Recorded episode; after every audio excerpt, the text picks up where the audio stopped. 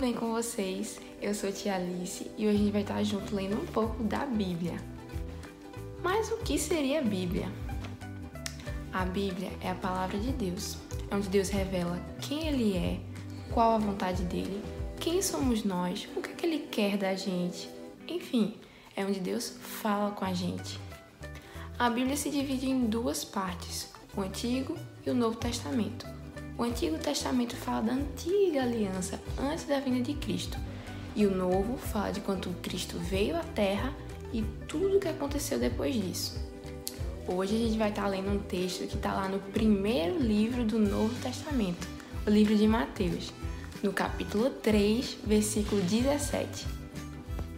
Abre aí na sua Bíblia, se você não conseguir, pede ajuda para quem está te acompanhando, tá certo?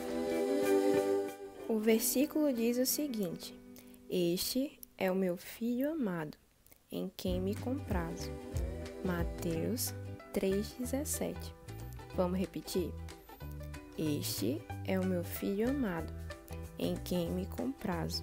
Mateus 3,17. Mas o que esse texto quer dizer?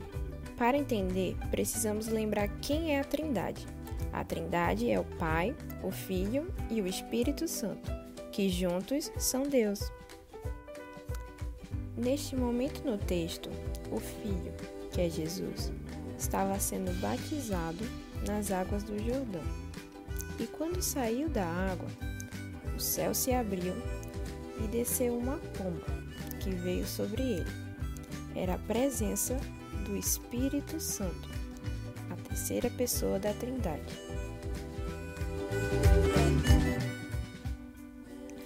Também surgiu uma voz dos céus que disse: Este é o meu filho amado, em quem me comprazo. O versículo que lemos é exatamente isso.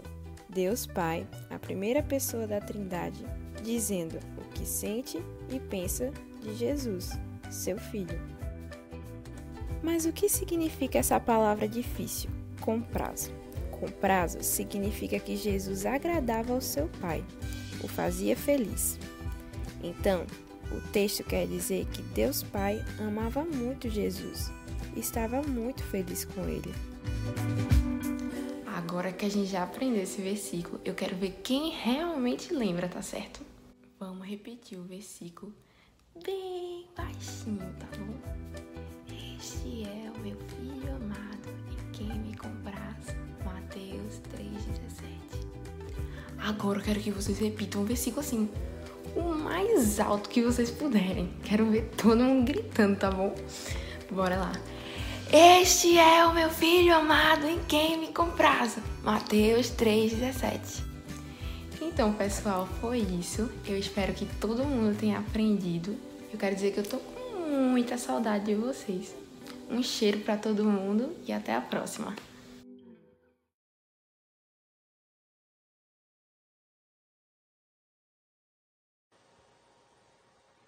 Jesus obedece a seu Pai Celestial.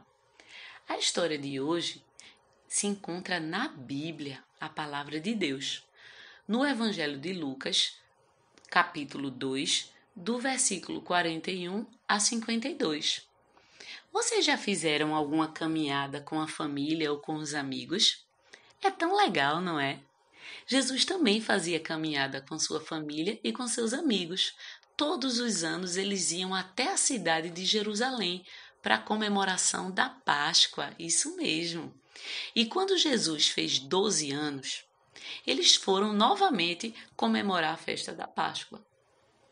Mas vocês lembram o que a gente comemora na Páscoa? Quando o povo de Deus estava no Egito, vivendo como escravos, eles estavam trabalhando tanto, eles estavam tão tristes, tão cansados, até chegaram a pensar assim: será que Deus esqueceu da gente? Mas Deus não esqueceu deles, não. Deus chamou Moisés para libertar o seu povo da escravidão do Egito. O povo de Deus presenciou dez pragas no Egito, e na última praga, Deus orientou o povo da seguinte maneira: Olha, vocês vão precisar matar um cordeiro, pegar o sangue desse cordeiro e passar nos umbrais das portas, aquelas madeiras que ficam ao redor das portas.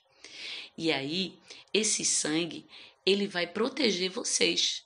Vocês não vão morrer e vocês vão poder sair daqui do Egito livres para uma terra bem maravilhosa que eu vou mostrar para vocês. Mas sabe o que foi que aconteceu? O povo realmente ficou livre.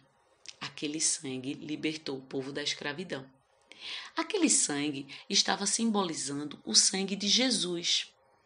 O sangue de Jesus também nos livra da escravidão. Mas da escravidão do Egito? Não, da escravidão do pecado. Nós não somos mais escravos do pecado, porque Jesus morreu numa cruz para que a gente pudesse ter o perdão dos nossos pecados. Que prova de amor! Jesus nos ama tanto, tanto, tanto. Mas vamos voltar à história da caminhada de Jesus com seus amigos e a sua família.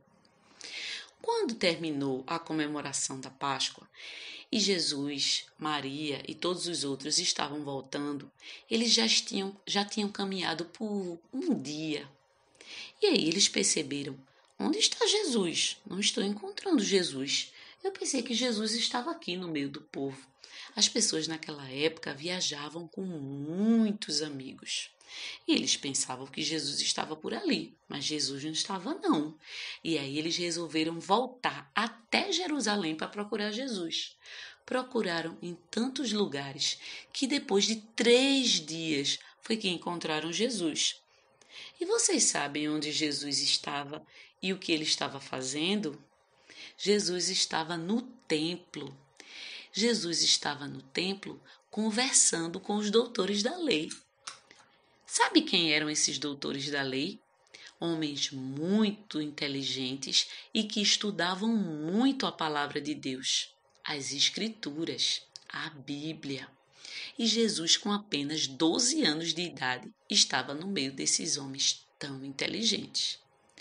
Quando Maria e José chegaram no templo e encontraram Jesus, eles ficaram maravilhados, porque Jesus estava falando com muita sabedoria no meio daqueles homens. Eles ficaram tão orgulhosos de Jesus. Eu acho que o papai, a mamãe, o vovô, a vovó devem ficar muito orgulhosos de vocês quando vocês estão aprendendo sobre Jesus na Bíblia e também quando vocês obedecem. É muito bom obedecer.